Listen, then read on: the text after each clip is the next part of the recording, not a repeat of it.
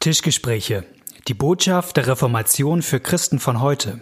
Folge 30. Der dritte Teil unseres Glaubenskurses zum Kleinkatechismus von Martin Luther. Heute zum Thema Gott der Schöpfer.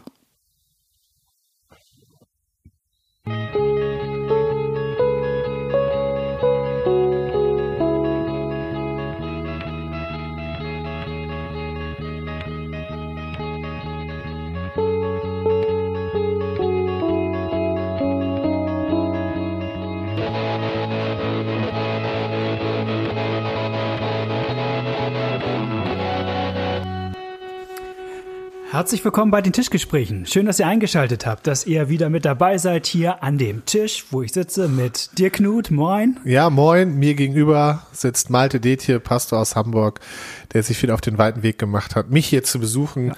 Und sein ganzes Equipment und seine ganzen Vorbereitungen mitgebracht Aber hat. heute bin ich durch, gut durchgekommen. Es war gar nicht so weit. Es war, ähm, die A1 war mal frei. Super. Ähm, unser Thema hier ist, wir sind gerade in einem kleinen Glaubenskurs.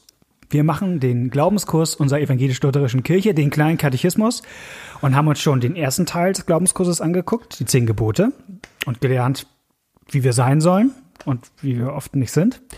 Und nun gucken wir uns den zweiten Teil an, nämlich das Glaubensbekenntnis. Genau, was aus drei Stücken besteht. Mhm. Ähm, das Glaubensbekenntnis wird gedrittelt der erste Teil geht es um Gott, den Vater, den Schöpfer. Mhm. Zweite Teil um Jesus, den Erlöser. Und der dritte Teil um den Heiligen Geist, den Heiligmacher, mhm. der die Kirche baut und so. Und wir machen jetzt äh, Glaubensbekenntnis, erster Teil, die, die Schöpfung sozusagen. Mhm. Ähm, meine Einstiegsfrage zum Thema Glaubensbekenntnis, weil vielleicht hat es meiner, manch einer im Kopf, der sagt, also euch ist ja auch die Bibel sehr wichtig, ne? Also ja. es geht im christlichen Glauben um die Bibel und ähm, alles muss biblisch sein. Und das Glaubensbekenntnis ist ja in dem Sinne nicht biblisch, als dass es nicht in der Bibel steht. Also das ist quasi ein Text aus der Tradition und ähm, je nachdem, wie genau, man es so gibt die Legende, äh, dass die Jünger, das steht aber nicht in der Bibel, dass die Jünger dieses Glaubensbekenntnis, als sie gesagt haben, na, wie fassen wir das denn zusammen, äh, was, was Jesus uns jetzt gesagt hat, wie können wir das auf einen Punkt bringen? Und dann sagt der erste, na, es geht, ich glaube an Gott den Vater. Und dann der zweite, ja, mhm. den, so, und dass man das dann so, dass jeder der zwölf Jünger was beigetragen hat, Kann äh, sein. das äh, denke ich eher nicht, sondern es ist vielleicht, das ist eher so dieser Wunsch, das noch irgendwie äh, nachträglich so halb biblisch zu begründen, dass die Jünger es doch immerhin waren. Aber ich glaube, es ist aber trotzdem sinnvoll zu sagen, die Bibel ist ein dickes Buch. Wenn mich jemand fragt, was ist sozusagen die Zusammenfassung, dann ist das Glaubensbekenntnis eine überlegte und durchdachte Art, ähm, das zu machen. Und so ist es nämlich entstanden. Es gab äh, ja, es gibt ganz unterschiedliche Möglichkeiten, ähm, die Bibel auszulegen und zu sagen, worum es da eigentlich geht. Mhm. Und ähm, das Glaubensbekenntnis ist das, wo die Kirche gesagt hat, äh, womit sie reagiert hat auf besonders äh, komische Vorschläge, worum es in der Bibel geht, haben sie gesagt, nee, nee, pass auf, das ist es hier. Es geht um Gott und es geht um das, was Gott getan hat in Schöpfung, Erlösung und Heiligung. Das ist ja überhaupt immer im Leben mal so, dass einem manchmal erst bewusst wird, was einem wichtig ist, wenn andere es in Frage stellen. Ja. Also manche Sachen nimmt man ja so selbstverständlich und in dem Moment, wo erst jemand auftaucht und das in Frage stellt, ähm, im Grunde ist deswegen ja auch, manche sagen ja, die Bibel ist ja sehr spät auch erst legitimiert worden und sozusagen zusammengefasst worden. Also erst im dritten, vierten Jahrhundert. Genau, so. da gab es sozusagen einen Streit darüber, welche der verschiedenen Bücher gehören da eigentlich rein oder ja. nicht.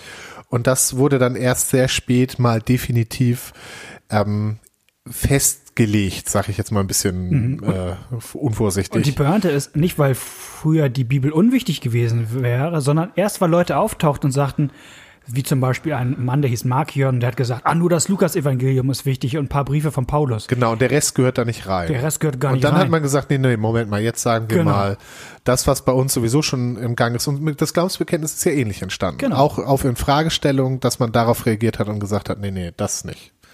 Und wir machen es mal. Ähm, willst du wieder deinen lieben Satz äh, sagen, ja, den du, den ich auswendig gelernt. den du auswendig gelernt hast? Konformantenunterricht. Und ich lese mal vor, was äh, heute Thema in unserer Folge sein soll, nämlich der erste Artikel von der Schöpfung. Ich glaube an Gott, den Vater, den Allmächtigen, den Schöpfer des Himmels und der Erde. Was ist das?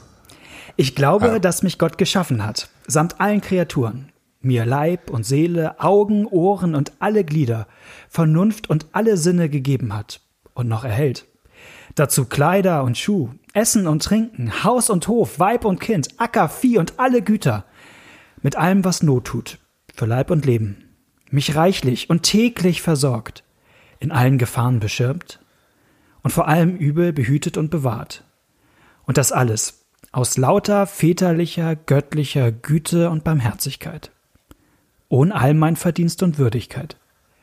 Für all das ich ihm zu danken und zu loben und dafür zu dienen und gehorsam zu sein, schuldig bin. Das ist gewisslich wahr. Amen. ja. Was? Ich gucke dich jetzt mal heute dich mal erwartungsvoll an. Was wollen wir mal machen?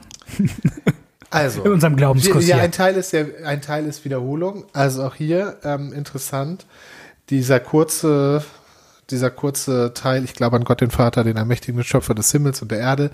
Was bedeutet das, wird jetzt hier wieder persönlich erklärt. Dass mhm. Gott mich geschaffen hat und auch alle anderen mhm. und mich erhält. Und dann wird Luther detailliert und sagt, dass in welchen Bereichen das sozusagen, äh, das ist ja sozusagen beispielhaft, also ähm, Leib und Seele, Augen, Ohren und so weiter. Also wirklich alles. Aber Luther ähm, bläut einem das sozusagen ein, dass man auch möglichst für ähm, alle Aspekte in, in Blick bekommt, was Gott alles schon getan hat, bevor ich überhaupt angefangen habe, an ihn zu denken. Ja, mhm. dass es mich überhaupt gibt und womit ich äh, ausgerüstet bin und so weiter und eben auch alle anderen. Und wir haben das, glaube ich, ähm, in der vorletzten Folge bei dem ähm, als wir über das zweite Gebot gesprochen haben, äh, dass man mhm. Gott jederzeit ähm, anrufen soll, ähm, in Bitte und in Dank und so weiter, habe ich darüber geredet, was mich neulich mal beschäftigt hat mit diesem, äh, was ich gehört habe, stell dir vor, du wachst morgens auf und alles, wofür du nicht gedankt hast, ist weg. Mhm. Ja, und dann wird einem erstmal bewusst, was man alles hat ja, und was alles nicht selbstverständlich ist. Und dieser Gedanke kommt mir hier auch nochmal, sich einfach immer wieder bewusst zu machen, was Gott einem, einem alles geschenkt hat, mhm. ja, und was er alles gemacht hat. Und ähm, das, das ist schon mal, finde ich, äh, das ist ja, das ist ja schon eine Andacht, mhm. ja. Ähm, da gibt schon so viel, wo man Danke sagen kann. Und dass er es eben auch erhält ich denke bei, wenn wir Erntedank feiern, gibt's ja manchmal so, ja, wofür sind wir eigentlich dankbar und mhm. äh, wieso muss ich dankbar sein für das Brot, das kaufe ich doch im Supermarkt von dem Geld, was ich verdient habe und so.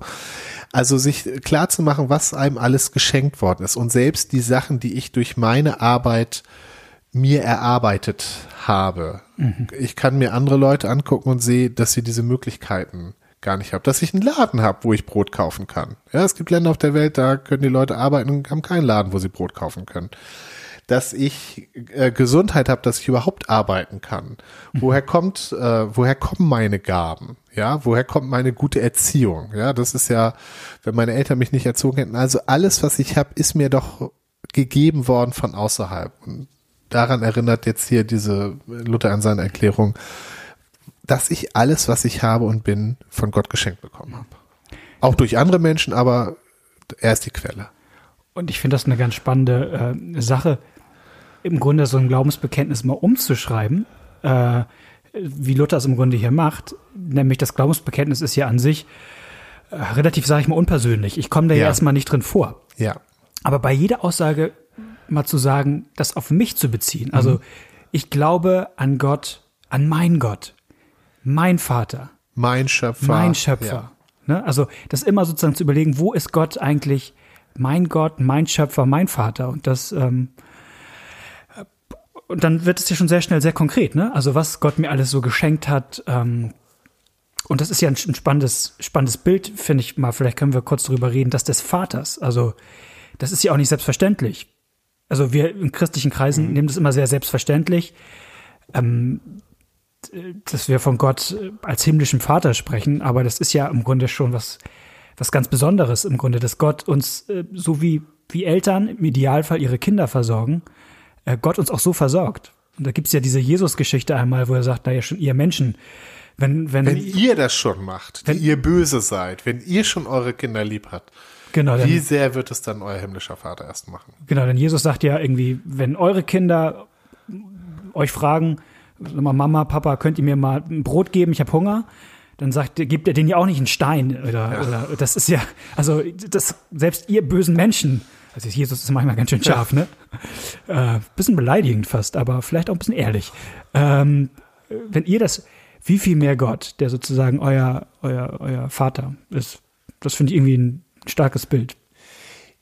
Ich, ich ähm, finde das immer ein bisschen gefährlich, wenn man äh, von sich auf Gott schließt. Ja, auch, ja, nein, tatsächlich. Also das äh, ja. kenne ich auch aus Predigten, wo Leute dann von ihren äh, Kindern erzählen und äh, wenn, wie sie von begeistert von ihren Kindern sind und dann Gott auch so von uns.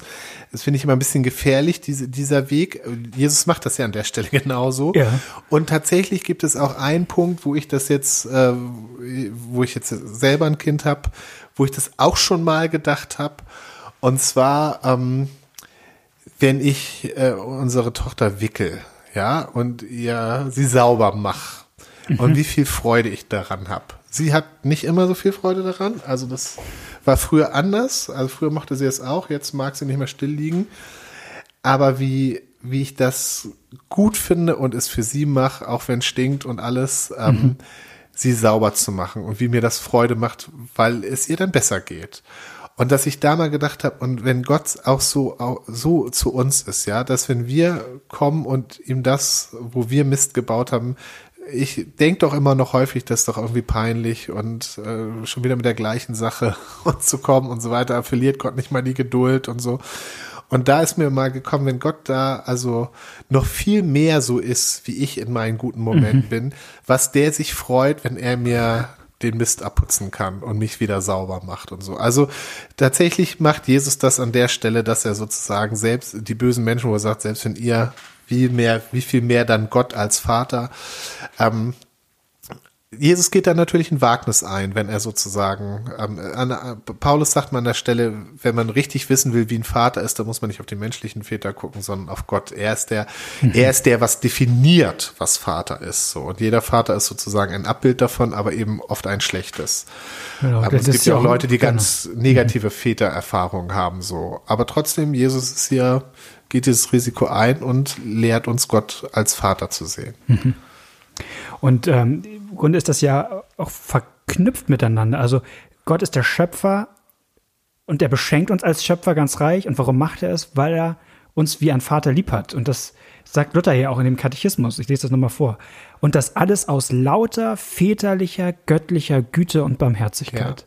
Ja. Ich finde es auch so sprachlich so schön. Also das, ähm, und dann ohne all mein Verdienst und Würdigkeit. Ja, genau. So wie ein menschlicher Vater wenn er einigermaßen gesund ist, auch sich um seine Kinder kümmert, weil sie es brauchen und nicht, weil sie es verdient haben. Mhm. So. Und dieses finde ich nochmal spannend, diese Formulierung, und all mein Verdienst und Würdigkeit. Also Gott guckt jetzt sozusagen nicht auf die Menschen und sagt irgendwie, oh, der ähm, hat jetzt besonders nach meinen zehn Geboten gelebt, deswegen versorge ich den heute mit dem täglichen Brot und der nicht, sondern das macht er, also gerade dieser erste Artikel, von der von Gott dem Schöpfer redet, das macht Gott ja gegenüber allen Menschen. Ja. Sogar wenn sie von ihm weglaufen. Ähm, und was, das ist deswegen wichtig, weil manchmal passiert es ja, dass Menschen was Negatives widerfährt, mhm. sie krank werden oder ähm, neulich ähm, äh, hat mir jemand erzählt von einem, äh, wo ein Kind sehr früh gestorben ist und wo die Mutter dann dachte oder gefragt hat, warum hat Gott mein Kind nicht lieb?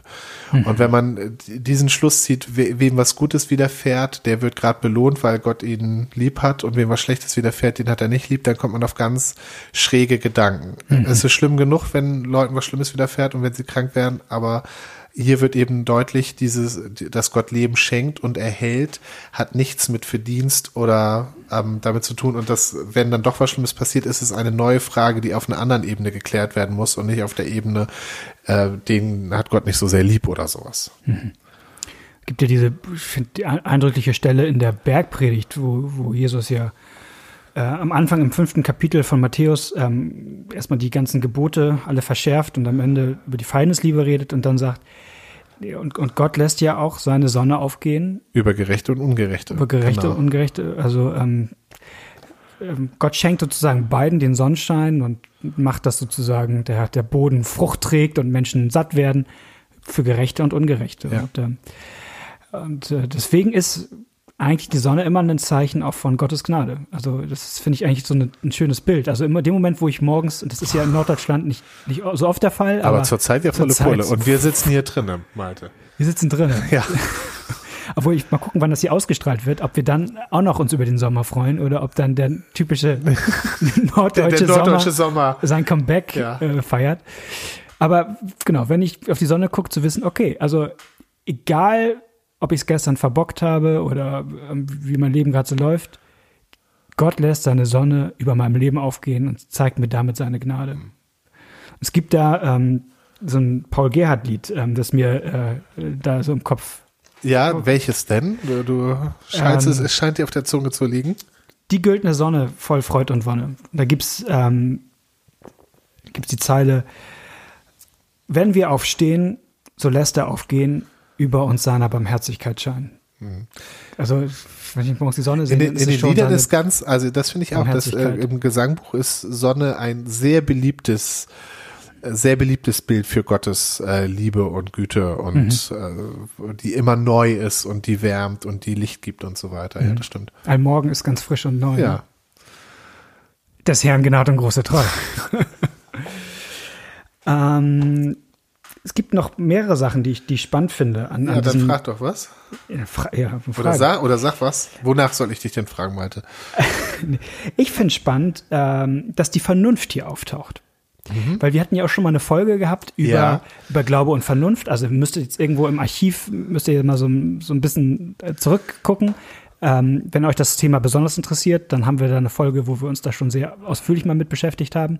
Aber es ist ja immer eine Frage, die auftaucht. Also ist die Vernunft jetzt eher was, was den Glauben fördert mhm. oder eher hindert? Und ähm, hier im kleinen Katechismus geht Luther ja im Grunde alles durch, was, was Gott uns geschenkt hat und womit er uns erhält. Also, und das nicht nur Gegenstände, das ist nicht nur Brot, nicht nur Kleidung, nicht Schuhe, sondern eben auch die Vernunft und alle Sinne. Also, die Vernunft ist eine Gabe von Gott, also ein, ein Geschenk Gottes. Ja, und ich finde nun auch interessant, dass sie hier, erst kommen die Glieder, das Äußerliche, und dann kommt sozusagen das innerliche Können, die Sinne und die Vernunft, die Vernunft zusammen mit Sinnen also sehen und hören und so weiter zu nennen, finde ich äh, clever, äh, weil es ja auch, also das deutsche Wort Vernunft ähm, hat, äh, hat ja auch was mit Vernehmen zu tun, ah, ist okay. auch ein, ja. also Vernunft, der, der Gedanke, der dahinter steckt, ist, dass Vernunft auch ein empfangendes Organ ist, mhm. was Sachen aufnehmen kann. Äh, das Wort Vernunft betont eher diesen, ähm, diesen empfangenen Aspekt, den vernehmenden Aspekt, so wie ich etwas sehe, an, als den ähm, richtenden, urteilenden Aspekt, den es auch hat, mhm. aber äh, dass die Vernunft auch mhm. etwas ist, durch die man, durch die man Gottes Wirken äh, äh erfahren kann. Mhm. Äh, Finde ich auch clever und gut, ge gut formuliert. Und so mal rüber. Und vor allem dann die Kombination Vernunft und alle Sinne macht dann ja, ja auch noch besonders, ergibt besonders Sinn.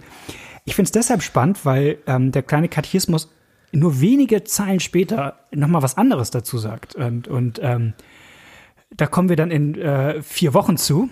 Aber äh, okay. äh, wir können es heute schon mal, finde ich, sagen, weil im dritten Artikel vom Heiligen Geist, ne, wo es am Ende um den Heiligen Geist geht, ähm, da lese ich einmal Luthers Erklärung zu. Da sagt er, ich glaube, dass ich nicht aus eigener Vernunft noch Kraft an Jesus Christus, meinen Herrn, glauben oder zu ihm kommen kann, sondern der Heilige Geist jetzt, ich lese jetzt nicht weiter vor, der muss es machen. Ähm, also sozusagen dieses interessant äh, finde ich, dass die, also wenn wir darüber reden, welche Rolle spielt der Vernunft für unseren mhm. Glauben, dass beides drin vorkommt. Sie ist ganz wichtig, sie ist eine gute Gabe Gottes, ein Geschenk, ähm, aber ich kann mich nicht äh, quasi in den Himmel vernünftigen. Also sie, ich kann noch nicht mal verstehen, äh, wer das, Gott ist und wie er zu mir steht, alleine durch die Vernunft. Genau. Ja, ich glaube, dass tatsächlich, also in dieser Aufteilung etwas auch von Luthers Einordnung der Vernunft, äh, die ich so auch teilen würde. Also Vernunft ist super in den natürlichen Dingen. Mhm. Ja, also für Mathe und für ein Haus bauen und so weiter, da würde ich der Vernunft auch große Urteilskraft zutrauen. Also da gibt's ja, wir hatten das damals in der Folge, mhm. dass Luther gesagt hat, die Vernunft ist eine der größten Gabe Gottes und geradezu selbst etwas Göttliches. Mhm. Ähm, und im Bereich der Schöpfung sozusagen ist, äh, sind ihr auch kaum ähm, kaum Grenzen gesetzt so. Im äh, geistlichen Bereich aber, wenn es darum geht, sich selber zu erkennen oder Gott zu erkennen oder ähm, zu wissen, wie Gott zu mir steht, dann ist die Vernunft alleine ziemlich aufgeschmissen so. Hm. Ich finde das überhaupt ganz spannend, wenn wir jetzt hier gerade so die, die Katechismen äh, uns angucken, also den Glaubenskurs hier machen, wie viele Themen aus anderen Folgen, die wir schon mal hatten, wie so zusammenfließen. Und, ja, äh, das ist hier eben so ein Maggi-Würfel. Also ich finde die, nein, äh, die Maggi-Würfel? Ja, das, äh, also das muss man auflösen, ja. Also das okay. ist so komprimiert und du musst das auflösen. Luther macht das ja mit dem, aus dem bisschen, ich glaube an Gott, den Vater, den Schöpfer des Himmels Aha. und der Erde, macht er ja, das löst er ja so ein bisschen auf und macht es ähm, konkreter und ja. detaillierter und so weiter. Und das kann man dann im Weiteren, also wie gesagt, man kann den großen Katechismus noch lesen, wo das sozusagen im Kleinen durchdekliniert wird und je mehr man das macht, desto ähm, farbiger wird das Bild. Ist das eigentlich auch ein Bild aus deinem Konfirmandenunterricht der Magie? Nee, das habe ich irgendwo geklaut, ehrlich gesagt. Echt? Ja, das habe ich mal irgendwo okay. gehört. Ich benutze das selten, aber jetzt passt das gerade. Ähm, ja, und ein anderes ist, bin ich äh, ja, auf den Magie, die, Also da, wo ich es gehört habe, wurde gesagt, dass die, dass die, die Bibeltexte, die Predigtexte sind wie Magiewürfel und die Predigt soll das dann sozusagen im guten okay. Sinne jetzt auflösen. So, so, so ist mir dieses Bild begegnet und ich habe es jetzt adaptiert. Aber ich habe es geklaut. Ich klaue viel. Ja, das ist gut. Ne? Also im Reich Gottes gibt es kein Copyright, ne? wie es heißt. Äh, und ein anderes Thema, was, was wir auch schon mal glaub, mehrfach hatten und was hier auftaucht, ist das Thema Berufung. Also ähm, ähm, wie was ist, macht Gott mit meinem Leben, was hat Gott mit meinem Leben vor? Also, weil ähm, Luther ja sozusagen überlegt, okay, Gott versorgt mich, Gott ist mein Schöpfer, Gott ist der, der mich versorgt mit allem. Also der mir Kleidung gibt, der mir Essen gibt. Und da ist ja wieder die Frage, wie macht Gott das denn? Wie, wie, wie, wie kommt dann dein schönes T-Shirt, das schwarze T-Shirt mit der silbernen äh, mit Aufschrift, wie kommt das denn zu dir? Und es kommt ja durch, äh, durch Berufung, also durch durch Menschen, also Gott benutzt Menschen dazu, uns reichlich und täglich zu versorgen. Ja, genau. Also das ist ja, also deswegen ist, wenn, wenn jemand irgendwie bei, Mac, bei einem Burgerladen arbeitet und irgendwie also ist, und, und sich manchmal fragt, wozu mache ich den ganzen Kram hier oder, oder überhaupt bei seiner Arbeit manchmal denkt, wozu mache ich mir den ganzen Kram? Gott macht durch ihn Menschen satt. Ja. Äh, ein anderes Beispiel als Burgerladen wäre natürlich noch besser, aber ja. Ich Vielleicht ist es ein richtig guter Burgerladen. Ja, genau, richtig, so ein gesunder richtig, mit lauter richtig guter. Äh, mit ganz viel Salat und so. Nur Salat. Nur Salat. Das ist eigentlich ein Salatladen. ja, genau. Ähm, reichlich und täglich versorgt. Ähm, vielleicht können wir, das ist zwar ein bisschen jetzt geschichtlich, aber ich glaube, es ist auch sehr praktisch. Ähm, einmal überlegen, also wir haben ja am Anfang der Folge gesagt, dass diese, die ersten Christen vor allen Dingen die Sachen bekannt haben in dem Glaubensbekenntnis, die strittig waren. Also, ja. wo es sich, also Selbstverständlichkeiten musste man nicht bekennen, weil die also die, die waren halt selbstverständlich. Ja. Warum musste man damals bekennen, dass Gott Schöpfer des Himmels und der Erde ist? Ja, es gab eine Zeit, äh, wo sich eine philosophische Richtung, die es auch außerhalb des Christentums gab, die Gnosis, äh, nannte sich die. Ähm, okay, was, was heißt Gnosis? Das ist ein das Fremdwort. Hat Erkenntnis, griechisch, hat was mit Erkenntnis zu tun. Mhm. Die Vorstellung war, dass die Welt im Argen liegt und dass man durch die richtige Erkenntnis äh, wieder in Ordnung kommt, sag ich jetzt mal so ganz vereinfacht gesagt. Und ähm, diese philosophische Richtung ähm, hat versucht, das Christentum sozusagen zu übernehmen. Ähm, die Vorstellung, die dahinter steckte, war, dass alles Materielle schlecht ist mhm. ähm, äh, und irgendwie ja, dreckig und übel und so weiter und alles Geistige gut. Mhm. Ähm, und das sozusagen, und dann hat, haben diese Leute, die so gedacht haben, ähm, die Bibel gelesen haben gesagt, na hier, das ist doch hier so ähnlich. Das ist doch eigentlich, eigentlich sagt die Bibel doch das, was wir auch sagen.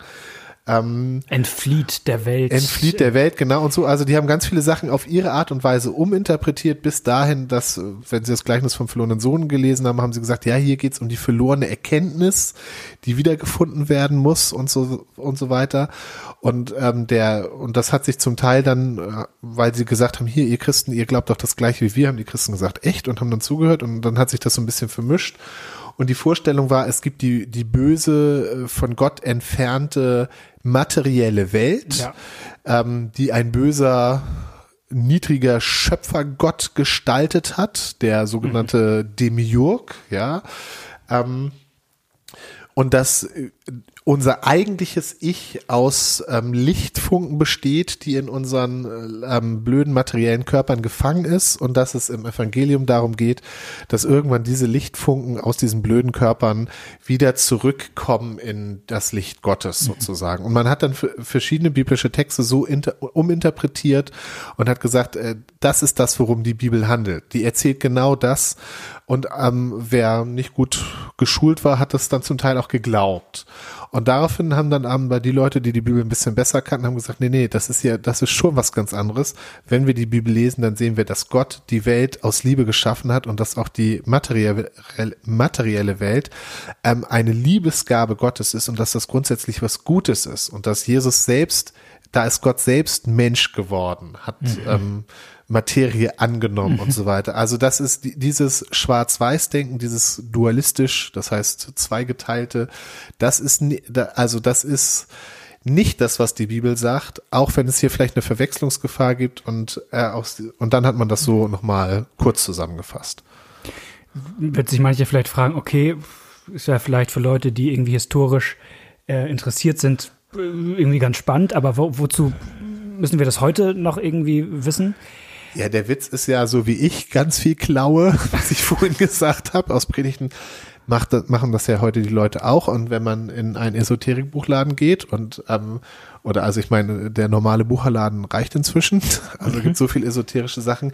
Diese alten gnostischen Vorstellungen gibt's auch heute in allen möglichen Neuauflagen. Die werden immer wieder, also es gibt auch heute noch Leute, die, die sozusagen die Welt so verstehen ähm, und die das auch christlich so verstehen. Also von daher, diesen Gedanken kann man heute auch immer noch wieder begegnen.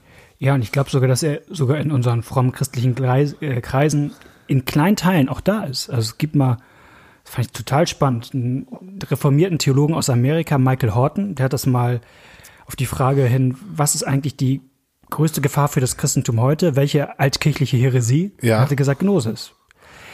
Und er sagte, weil wir häufig auch in unseren Gemeinden sehr mit geistlichen Sachen, geistlichen Prozessen, also, und wir erfahren Gott in sehr geistlichen, spirituellen mhm. Wegen, aber so ganz platt, dass Gott uns in Brot und Wein begegnet, in einfachem Wasser bei der Taufe, in einfachen Worten wie der Schrift, also in diesen ganz irdenen Dingen. Ähm, das ist schon was, was viele äh, Christen heute gar nicht so sehen. Genau. Ja, zum Schluss vielleicht noch ein ähm, Aspekt, den ich auch interessant finde. Ähm, Luther betont nicht nur den Ursprung der Welt und meine, also das Persönliche in Gott, sondern betont auch zusätzlich, dass Gott weiterhin am Werk ist und alles erhält und versorgt. Mhm. Das finde ich ähm, total wichtig, weil das ähm, betont, dass die Welt nicht, es gibt diese Vorstellung von so einem Uhrmachergott. Gott hat einmal die Welt gut gemacht und aufgezogen mhm. und jetzt lässt er es laufen und er macht nichts mehr. Nein, Gott ist in jeder ähm, in jeder Sache noch am Wirken ähm, und sorgt eben weiterhin dafür, dass wir das bekommen, was wir brauchen. Und ähm, deswegen habe ich so ein bisschen ein zwiegespaltenes Verhältnis zu zur Sprache, wenn so von Erhaltung der Schöpfung und sowas geredet wird ähm, und Umweltschutz. Weil du im Sinne, das ist jetzt unser Job und ja, Gott ist, genau. Gott und das, ist raus. Und das ist etwas, was mir überhaupt nicht gefällt. Also die Sachen, dass man, ich sage jetzt, also ich sage es jetzt mal in meiner Sprache, dass man umweltbewusst lebt und handelt. Das finde ich ein ganz wichtiges Thema und das mhm. will ich auch in keiner Weise ähm, verdächtigen und das ist ganz wichtig. Aber so, es wird manchmal so darüber geredet, äh, ich bin Umweltschützer oder ich bin für Umweltschutz oder unsere Aufgabe ist die Erhaltung der Schöpfung. Und an der Stelle finde ich, wenn wir realistisch sind, ist das ist Quatsch. Niemand, den ich kenne, erhält die Schöpfung. Niemand. Jeder, den ich kenne, es mag andere Menschen irgendwo in äh, Südamerika im Busch geben, für die das nicht gilt, aber jeder, den ich kenne, belastet die Schöpfung und die Umwelt mehr, als er ihr Gutes tut. Das kann man ja, ähm, wenn man sich ein bisschen damit beschäftigt, äh, kann man ja gucken, wie wir mit unseren Ressourcen umgehen und so weiter. Und jeder in der, also man kann sich das ausrechnen, wenn jeder in der westlichen, wenn jeder auf der ganzen Welt so leben würde, wie wir hier im Westen, ähm, dann wird's äh, noch, also noch weniger gehen. Ähm, deswegen ähm, finde ich, da merkt man schon was an der Sprache, dass wir uns jedenfalls sprachlich anmaßen, das zu tun, was tatsächlich die ganze Zeit Gott tut nämlich die Umwelt, die Welt zu schützen und zu erhalten. Das machen wir nicht. Damit will ich, das ist mir wichtig, eben nicht in Frage stellen, dass wir gucken, aber also ich, unser Auto fährt mit Autogas, das ist äh, umweltgünstiger als äh, wenn es ein Diesel wäre, ja, so. Aber trotzdem bin ich, schütze ich damit nicht die Umwelt. Ich belaste sie nur weniger als in der Alternative. Oder ich mhm. erhalte auch nicht die Umwelt. Ja, also, und das finde ich schon interessant, wie wir sprachlich uns manchmal zu den Rettern und zu den Schützern und zu den Erhaltern machen, mhm. ähm, während hier klar gesagt wird, also ich muss für mich sagen, ich auch an der Stelle, äh, allein in diesem Umweltaspekt, bin ich auch jemand, der mehr Schaden anrichtet, selbst wenn ich bewusst lebe und äh, vieles andere, anders mache. Aber das äh, denke ich auch manchmal so bei kirchlichen Verlautbarungen. Da wäre mir manchmal die, da hab, hätte ich manchmal eine andere, würde ich mir eine andere Sprachlegung wünschen und Luther erinnert mich hier an den, ähm, wo ich auch in dieser Sache eigentlich nur meine Schuld bekennen kann und meine Dankbarkeit sagen kann. Lobe den Herrn, der alles so herrlich regieret, der dich auf Adlers Fittichen sicher geführet, der dich erhält. Wie es dir selber ist das jetzt Konfirmand, wie es dir selber gefällt, hast du nicht dieses verspüret. Und nein, ich verspüre das nicht immer. Ich brauche diese Erinnerung, die dieses Lied auch macht. Mhm. Ja, und das tut aber gut, wenn man das dann, wenn man sich daran erinnert, dann verspürt man es auch. Ja, ich hoffe, ihr hattet ein bisschen Freude heute an der Folge und ähm, freut euch ein bisschen an wie wir an unserem himmlischen Vater, der uns reichlich und täglich versorgt. Mit ganz irdischen, praktischen, materiellen Sachen auch. Ja. Aus lauter väterlicher Güte. Und Barmherzigkeit. Ja, ich äh, Mal, Malte, fängt, Malte genau. Ähm, das, das Dankgebet machen wir gleich, nachdem wir das Mikro ausgeschaltet ähm, haben. Ja, ich wünsche euch eine schöne Woche. Ähm, habt eine gute Zeit und wenn ihr euch, uns bei, euch bei uns melden wollt, tut das gerne. Wir freuen uns wirklich über, über das, wenn ihr mit uns redet oder schreibt. Ähm, über E-Mail, Tischgespräche at gmx.net, Tischgespräche mit AE, über Twitter, über Facebook.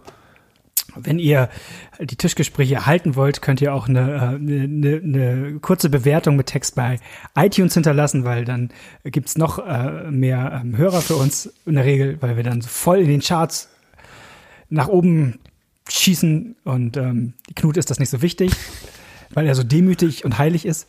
Aber es ist trotzdem eine, ich, eine schöne Gabe an uns, wenn, wenn ich, ihr das macht. Ja. Ich freue mich da auch drüber. Ähm, ich, äh, ich, nein, ich, meine Eitelkeit ist nur so, dass ich, meine ist. Die versteckt sich gut hinter deiner Demut. Nein, die versteckt sich nicht. Ich, ich, ich habe da mehr Angst vor als du, glaube ich. In dem Sinne. Euch alles Gute, bis zum nächsten Mal. Tschüss. Tschüss.